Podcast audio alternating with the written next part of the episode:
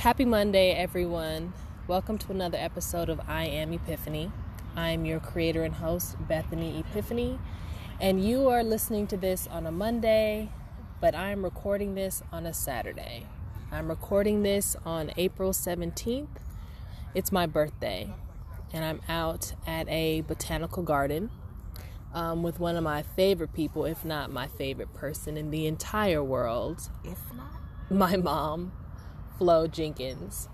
And um, you're just gonna join us on some birthday conversations. Uh, so stay tuned.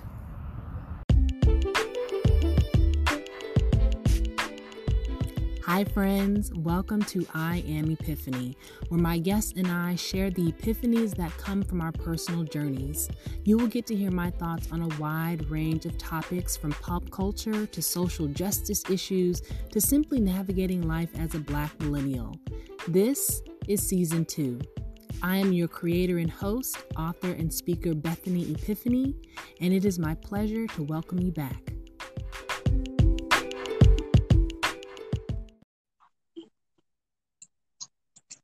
All right. So I'm here with the one and only, the highly um, melanated queen, writer extraordinaire, Flo Jenkins. hello. But today, as I explained in the intro, is my birthday. Um, It is. I've been emotional, didn't wake up on the, you know, feeling the best about my birthday. Um, and trying to, you know, up my vibrations and get into a better mood. And I decided to, you know, record this moment. If I decide to actually post it, if I decide to actually have it be a podcast episode, then I will. If not, then I'll just hold on to it. But for right now, I decided, you know, that all of you can join me in the birthday conversation dialogue that I'm going to have with my mom. Um, hi, mom. Hi, Bethy, Epiphany, Joyana, Jenkins Bryant. You got a lot of names, girl. I know you gave them to me. Yeah. You know who laughed at that name when he dedicated you? What? Dr. Frederick K.C. Price. Oh, well, Looked yeah. at me and laughed. He thought that was the longest name ever. And I'm like, hey, what can I say? Got to capture everything in this name that God gave me to give her. So you explain the definition or the purpose, the meaning behind all my names. Oh my goodness. You know, initially it was going to be Epiphany. You know what that means. I know what it means, but do the others know what it means? It's the celebration of the coming of the Lord Jesus Christ to enlighten the world. It's like a celebratory name, Epiphany. And then there's joy. Your dad used to, when we pray together, he would just be saying, Joy, joy, joy, joy, like that. And so I thought I would name you Joy. And Yana is like part of that name because spelled with Y A H, which refers to divine, our God, our spiritual master and creator. And Bethany came about. I was sitting in church one Sunday just before you were born, and I was reading a chapter, and it was talking about uh, Bethany being the house of God, basically. And that was the place I believe that Jesus, um, you know, it's like this house or something, Bethany. So I decided to put that name in front of Epiphany. But initially, all of my kids' first names begin with an E. And that Bethany just happened while I was sitting there in church and, you know, in the back of the church, actually, before the service started. And that's how Bethany happened. See the origin story. I try to look up the name Bethany on different like websites or or whatever. And I got different definitions. And so I, I thought it meant house of figs or something. And um I don't know. I just couldn't really find a consistent definition of what Bethany means. So I'm still trying to to find it. Well, if you just look up the word Beth, it has to do with house or a uh, a place of being. And when you think of a house or a home, it's kind of like a sanctuary, you know, a gathering place. So there, there is, uh, you will see B E T H, but there is like some of them are hyphenated. Beth, something, something, something that's hyphenated with that name. But the real root is Beth. So you can look that up and see that it means house or place of worship, sort of. I'm gonna look it up because you know I gotta double check. Gotta double check. Well, it's working. My mom asked me, "What have I learned this year?" It's typically a question that we ask, like on on our birthdays. Someone will say, "What have you learned this year?" And this past year, you know, as we all have been, I navigated through a pandemic with everyone else. And um, I'm trying to think of something that I've learned this year. Um, I think one of the things that I learned, the the first thing that's coming to mind, is that you know if I don't advocate for myself, no one else will and um, through various situations, different situations that happened throughout the year, I just really learned like, wow, no one else is gonna really advocate for me or stick up for me the way I do. Like I have to use my voice. I have to set some lines or I mean excuse me, some boundaries Otherwise, people will just, you know, take advantage of that. And or they just won't, you know, they won't speak up for you. So I learned that I have to be my strongest advocate. I learned that I need to make sure that I have balance. Um, cause when the pandemic started, I was, you know, spending a lot of time as everyone else was behind their computer, you know, doing work. It's amazing. It was really interesting to me how, like, even during a pandemic, the world, like, the world stopped for sure.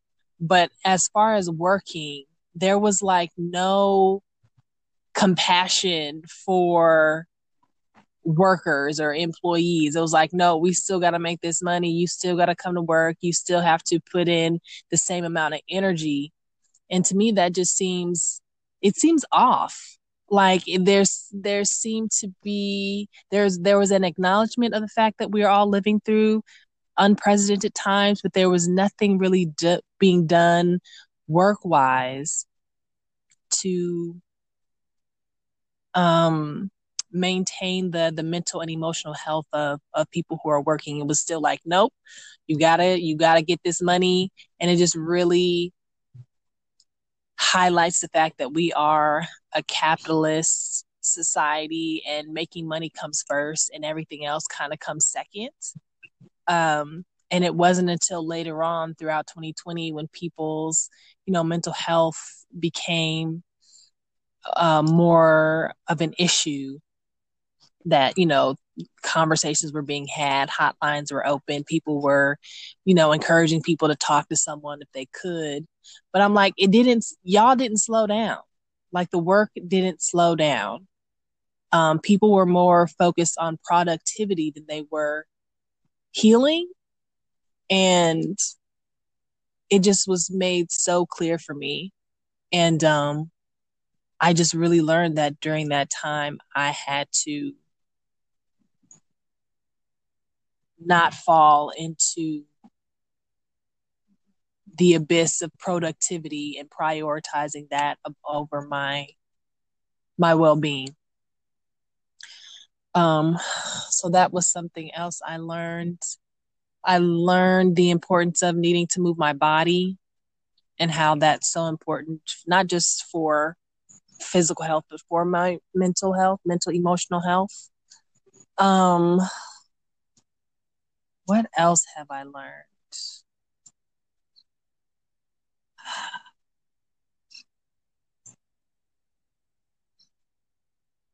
I'm learning to give myself more patience, more grace. Um,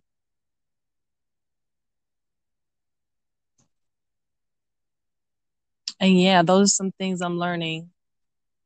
Learning a lot about my my body, just because health wise, there have been some things, you know, going on. Nothing too alarming, but it's just um, something I'm just doing my best to be healthy physically as well. And i'm monitoring my my diet and the things that i eat also. So it's just been a f- all around encompassing health journey this past year. And um yeah those are just a few things i've learned. Say that again i said those are good things that you learned thank you Yeah, I think they're good. A lot more. There's a lot more to learn. Um, I also learned that I don't like making mistakes. Like I really don't like making mistakes. And so I'm I mean, I guess I've always known that to a certain degree, but it was also highlighted even more this past year of how much I do not like making mistakes. So I'm do my best to be logical, methodical, strategic, um, because I don't want to make a mistake. And um, making a mistake can be very hard for me. And so that was something I learned about myself also. Can I say something? Yeah. Uh, what you learned for yourself will help you and how you will be able to uh, learn that or accept that in your reactions in your relations with other people. Uh, because when you don't like to make mis- mistakes, normally you don't like other people to make them either. And so when you find the patience and whatever the lessons you learn from that, you can give other people that grace when they make mistake like you not be so hard on yourself because a mistake is just uh, a point at which you can learn something and so if you give yourself that grace to understand that uh, you can be accepting of other people when they've made a mistake. And some people just do that same mistake over and over, and that can get, you know, frustrating. But everybody is at a certain stage. But when you've learned that lesson for yourself, it'll help you to be, you know, more patiently understanding when other people make mistakes yeah, I think that's true. I think mm-hmm. that's definitely true. I feel like I give people more grace and compassion than I do myself. And um I want to be better at that, but I definitely think you make a valid point for sure. Yeah. I believe that's so for everything, you know, about us. If we can uh, see the things that maybe anger us about ourselves it's probably that same thing that angers us about other people um, because we're just all so connected we we just are and what we learn for ourselves we we have to remember it so that we can be able to you know recognize that when we it's basically constant judgment You know, we're constantly in a state of judgment. And if there's anything that we're not the best at is, you know, the real quote unquote judgment. Who, who are we to judge really some of the things that we do judge about ourselves and what we put, what we attach to it, you know, the names that we attach to that particular judgment usually are so negative and disparaging and I think just we overdo it. We overdo it. You know what I'm saying? And only really God can do that real righteous judgment of even the smallest things. Yeah. That's very true. Um, and in talking about judgment, it reminds me of my students, like, because when I'm teaching my virtual classes or whatever, mm-hmm. at least with the the current cohort of students that I have now, they're so nervous to say anything. Mm-hmm. Like even though the the workshops are like meant for them to have open, honest discussion and dialogue with each other and connect with each other, it's still so they're so nervous and so I asked them, I said, so what it, what needs to happen to make this safe or why is it that you all are nervous about sharing your comments? And I said, you know, just letting me know so that as a teacher, as a facilitator, I can, you know, be better and learn from it and do my best to make it a safe space for my other students. So can you share with me, you know, the reasons why you're hesitant to share and so on and so forth? And of course, no one's only one student responded. They were like, judgment. And even though I knew this, I just, you know, wanted to see if they would share it. Mm-hmm. And um, it's just, I mean, the fear of judgment is yep. just so real. It's like the fear, what you would always say, the fear of, mm-hmm. I think it's mm-hmm. the fear of death. Mm-hmm. And the fear of judgment and like if there were no judgment, right? If no one cared about what you did, or if you didn't spend your time consumed with assumptions about what other people are would think, like mm-hmm. what would you do? You know, what would you do? Who would you be? And it's it's just so so real, but the fact that especially these young people, my students are experiencing this fear so intensely. I mean, it is like, it's even though it's a virtual classroom, it's like I can feel them tense. Mm-hmm.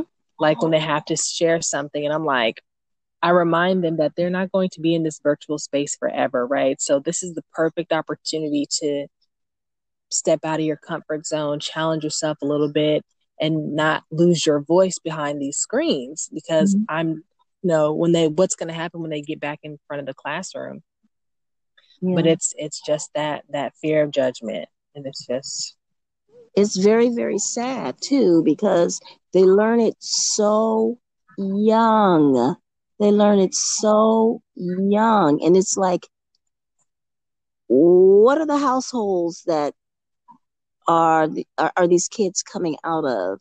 Who are the people that they're being judged by at such a young age, man? I mean, it's like you know, from the time a kid is is is is practically born, they're either given a clap, slap for something they say or do. And the thing about a kid is that they remember it it gets actually into their cells and their whole being. You, you know, this whole thing of being ashamed for being quote unquote wrong about something or actually being physically uh, battered for being quote unquote wrong. Once again, it goes back to someone judging them. And I'm telling you, those students, even when I hear you talking to them, it, that just quiet on the end of your you know your your calls it i want to cry sometimes because I feel so bad for them. And this is the world we live in. You know, this is the world we live in. I say most parents are doing the best that they can. But if they could know that their judgment on that child is going to affect that kid for the rest of their lives, it just is. And as parents, we don't know everything. But I, I, I feel it. So, I, I mean, when I just look around and I see the kids and they're ashamed. I mean, shame and judgment. Shame coming from the judgment, you know? Yeah. Sad. It is. They're all so afraid of each other. And I'm just like trying to get them to see that I think we're all in agreement of wanting to be treated kindly. And I don't think anyone like in this space is going to treat you unkindly. But you know, th- this is just it's word service, right? So they don't really they don't believe me. They're they're like, "Well, how do you know?" You know, they're they're depending on someone in that space to be mean, to be cruel, to be super judgmental. They're waiting for it to happen. Um, and they're they want to open up they want to share they want to be a part of the conversation. They're just so afraid. They're so afraid and i i just wish it was different for them. Yeah. Um i'm hoping that it'll things will change once they get back into school but we'll see we'll see you know, speaking along that line too, I was thinking that that is carried through every aspect of our lives, even when those kids get to be adults and in the jobs they take on. Um, you know, I can speak on it from the standpoint of being a kid uh, in the classroom myself. And I remember a teacher, and I remember my dad, he was so encouraging he would always say, reach for the sky. You can do it. He would always say that, you know, from a very young age. And when I was um, in, in junior high school, I had a teacher and she would, you know, have me read my compositions, you know, how the students would get up and read them. And she would tell me, expand. That is so beautiful. Expand. She was so encouraging toward my writing that it was easier for me to do words on the page. And as I got into college and had a journalism, you know, major at that time, the teacher, I dropped that as my major because the teacher showed me that it was just going to be a very judgmental class. And I was at the stage where no, I had to have freedom in my uh, written expression. And I, I, I dropped that as my major because I knew the judgment was there. And, you know, it's like, how do you correct? How do you enhance anyone without them feeling you've judged them? And so, in our interactions, if we can keep that in mind so that who we're trying to help or, you know, uh, help be better, how do we do that? You know, what what is the best method of helping without someone feeling judged? You know? I don't know. I think a, a bigger question is how or another question just how do we encourage people like even if someone does judge you not to um digest that to not internalize that right mm-hmm. so if someone if you walking around and you're wearing these bedazzled shiny boots and you love your your boots but someone else doesn't and they're making a judgment about what you're wearing mm-hmm. like mm-hmm. Who cares about what they think right? Right. So it's like, how do we change that mindset of caring, not caring about what other people think or making sure that the only the the people who matter to us in our lives those are the the opinions that we care about like because these are the people that are closest to us who have our best intentions you know? Right. Um so knowing whose commentary or perspective we value mm-hmm. and knowing understanding that the majority of of those you know commentaries and opinions we can you know take it with a grain of salt. Like it's not it's not something that we have to internalize. Right. And um i don't i don't know. I have no idea how to begin that. Um if if, the, if, if it's just so much work if um to do. if we weren't shed of knowing who we are uh then we could not accept anybody's judgment of something that's coming from a good space in us, whether it's what we wear or whatever. Um,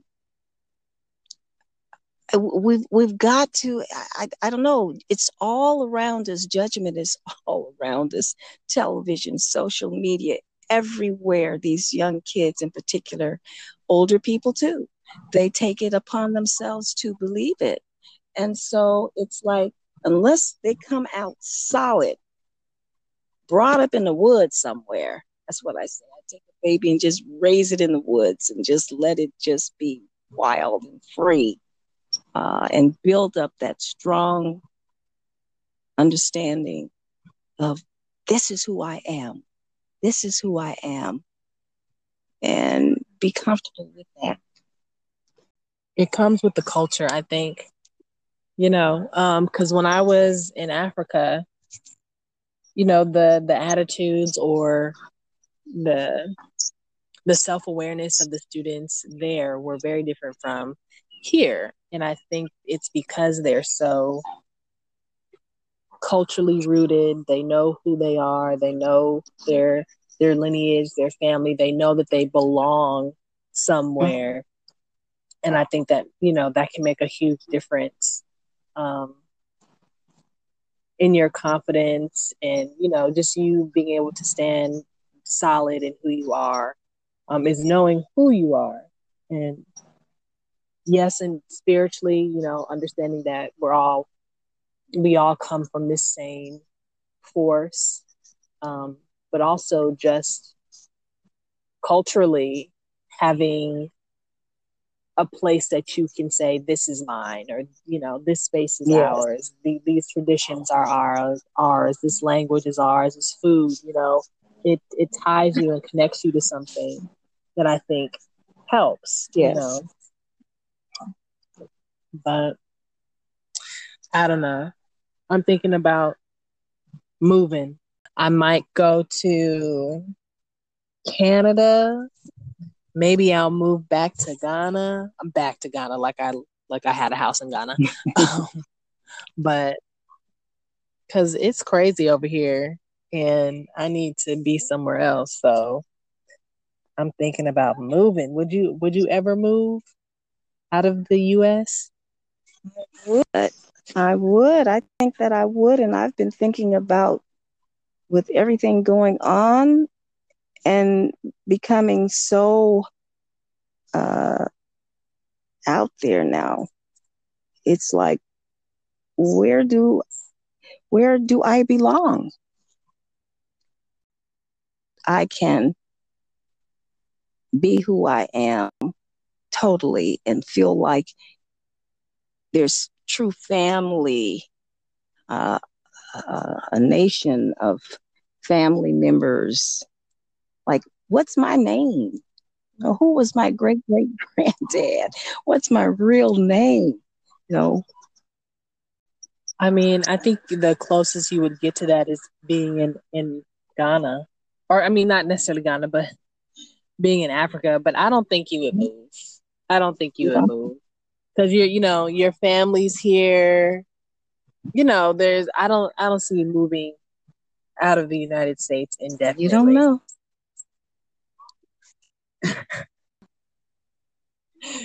I don't know. I don't know. Well, I, I wanted you to share um as we before we close my birth story.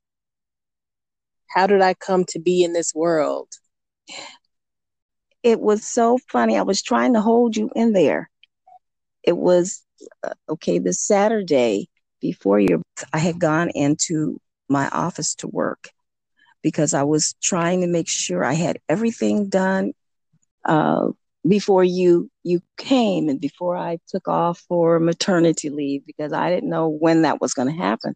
I was trying to make sure all the things were in place for you know uh, deadlines and all that kind of stuff. I can remember there was no one in the building that day. I had that baby right there in that building, and who could have come in to even help me because the building was locked and but anyway, so I had gone had dropped uh, your brother off at my sister's house because I had gone into work, like I said. And so after I left the office, I went by to pick up your little brother. And my cousin was at my sister's house and they were having like a your big my brother, big brother. Who was only like what two, two and a half at that time. And they were all having a really good time there. And at some point in time, I started to feel like, uh oh. I'm like, no, she can't come today. I've got to go back home. And, you know, I'm thinking, who's going to keep Ephraim? Who's going to, how, you know, I, I can't, I can't. It was, I wasn't ready yet because there was so many things to do. So I tried to hold that bit tried to keep you in, Bethy, in the womb. I'm sorry. I appreciate you telling the story. I hope that it was all captured because you were moving around a lot. So hopefully the audio, you I I don't know if they heard it, but on my end it was going in and out a little bit. But I think they got the gist of the story. And pretty much I'm technically I was supposed to be born on April 16th. God or my mom shared with me that God told her that I was going to be born on April 16th. Yep. But did she mind that message? She did not. And she held me in, held me in until the next day. Until this day, she still asks me every year, is your birthday on the 16th or the 17th? I I still had contractions and you still didn't come until three o'clock the next day. So what does that mean? I mean, I guess, I guess, I guess. I mean, that's a good point. That is a good point. yeah. We're trying to stay with your mama. yeah, no. wanted me to breathe life for you. To breathe. He was trying to keep me in. But thank you for sharing my birth story. It's yes. one that I enjoy hearing all the time. Um, and as I go into this next year of life, I am being grateful. I was, you know, I had gone on Instagram. I had taken like a little social media break, Instagram break and I had just turned it on really quick and I saw a post from a friend and they were acknowledging the the loss of a friend of one of their friends who was maybe a couple years younger than me. And um I I looked at that post and I was like, wow, like I made it to this year and this person unfortunately, you know, didn't make it to to their next year. And I felt bad for feeling sad about my birthday. Um or in trying to look at uh, all that I have to be grateful for. And I'm definitely grateful that I made it to year 33. As my cousin Philip says, um, it's my Jesus year. because and so doing my best to be grateful I made it to 2021. Um, so many people didn't make it to this year. So many people didn't make it to this day. Um, so trying to keep all of that in perspective, doing my best to appreciate where I am. That's been the hardest thing. Um, because we have this idea, or I have an idea of what I want, what I would like, and the fact that it's not come into fruition, at least in the ways that I'm thinking that it should or hoping that it will, um, has caused frustration and, and sadness. And so I'm trying not to look at it that way. And again, just focusing on being grateful that I'm alive. So I'm my goal is to be grateful. So and this whole thing about another year, it's a whole Americanized way of thinking too. Uh, you go to some of the other nations, each year they truly, truly celebrate that. They are not youth, uh, youth insane like that. But here in America, this is this uh, not wanting to take on another year is part of this culture, and it's stupid. It's really the stupidest thing, but I believe we all engage in it in some kind of way, and it's just kind of not normal not to celebrate another year. Because what is the option? you say duh like people are just supposed to know. what is the other option? If you don't celebrate life and you don't want to go another year, then what do you want to do? Not be here another year? You don't want to live? Even though you may not have accomplished certain things in the time frame you may have thought, or whatever the reasons are, the other alternative is not to be here. And so if we would just be grateful, and I mean all of us, this includes, you know, you're not the only one, but it starts so young now with people not wanting to, you know, have a birthday or tell people their age because it's looked down on in America. Very sad. Uh, America is it's crazy. Just crazy. It is sad. Um, getting older is a privilege. It really is. And um, like I said, just going back to gratitude um, and seeing age as not a decline. Um, it doesn't, you know, but as we get older, we we look at a different age not for what we've like gained, but for for what we didn't do or for what we don't have. Um, and we just have to really reframe our thinking about that.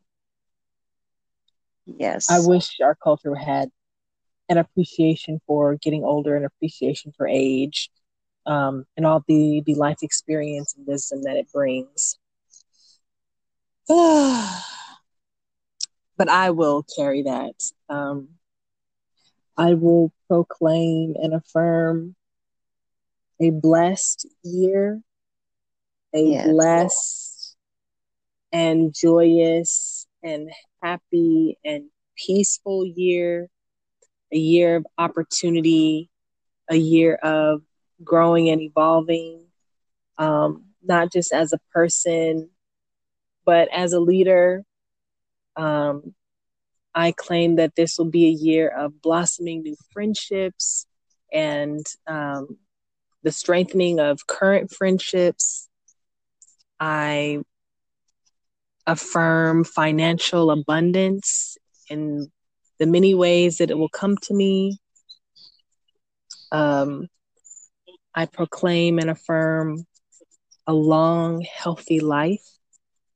for me, my family, and my friends. And um, just a year of uh, growing into me, feeling comfortable in my skin and who I am. Um, and I just know that, you know, getting through this this little rough patch, I'll be able to help someone else. So that's what I'm going to take away. And to end our conversation, I'm actually going to read uh, my mom's birthday card that she made for me. Give me a second.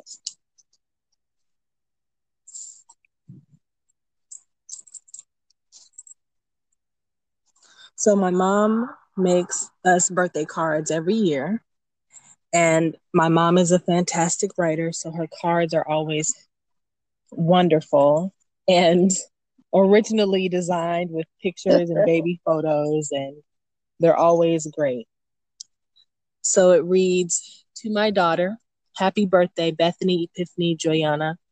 May you enjoy all good things with the birth of each new day. Today, as always, my birthday wish for you is forever and ever the same that joy, kindness, courage, humility, peace, love, wisdom be your name. You're beautiful inside and out, my beloved baby girl. You have so much to offer this very needy world. I say this because I see this more and more, and I've said it to you so many times before. At your vibrant, young, wise age of 33, many await your epiphanies to help set them free. On this wondrous new morning, like each oncoming day, God will continue to hold you, protect, and guide your way, giving you everything that's best and good for you, even when it doesn't seem so. Just know it's true. Let this new day awaken grace, but not frighten. Let this new day empower and humbly enlighten. A joyous birthday I wish for you, child of my heart, my baby girl, you so special from the very start. You still know now, just as you knew way back then. Remembering who and whose you are ensures you win. Loving you bigger than the sky, Mom. April 17th, 2021. Love and peace be yours. You are in alignment with your divine creator. I love my mom. I love you too. I I read this and I cried. Um, mm-hmm. So thank you to my mom. I love you with with everything that I have. Um, thank you to those who tuned in and listened. I hope you enjoyed the conversation. And until next time, um, be blessed, be at peace, um, and I'll catch you on the next one. Keep soaring, keep soaring higher. Thank you, Bethanee. Thanks, Mom.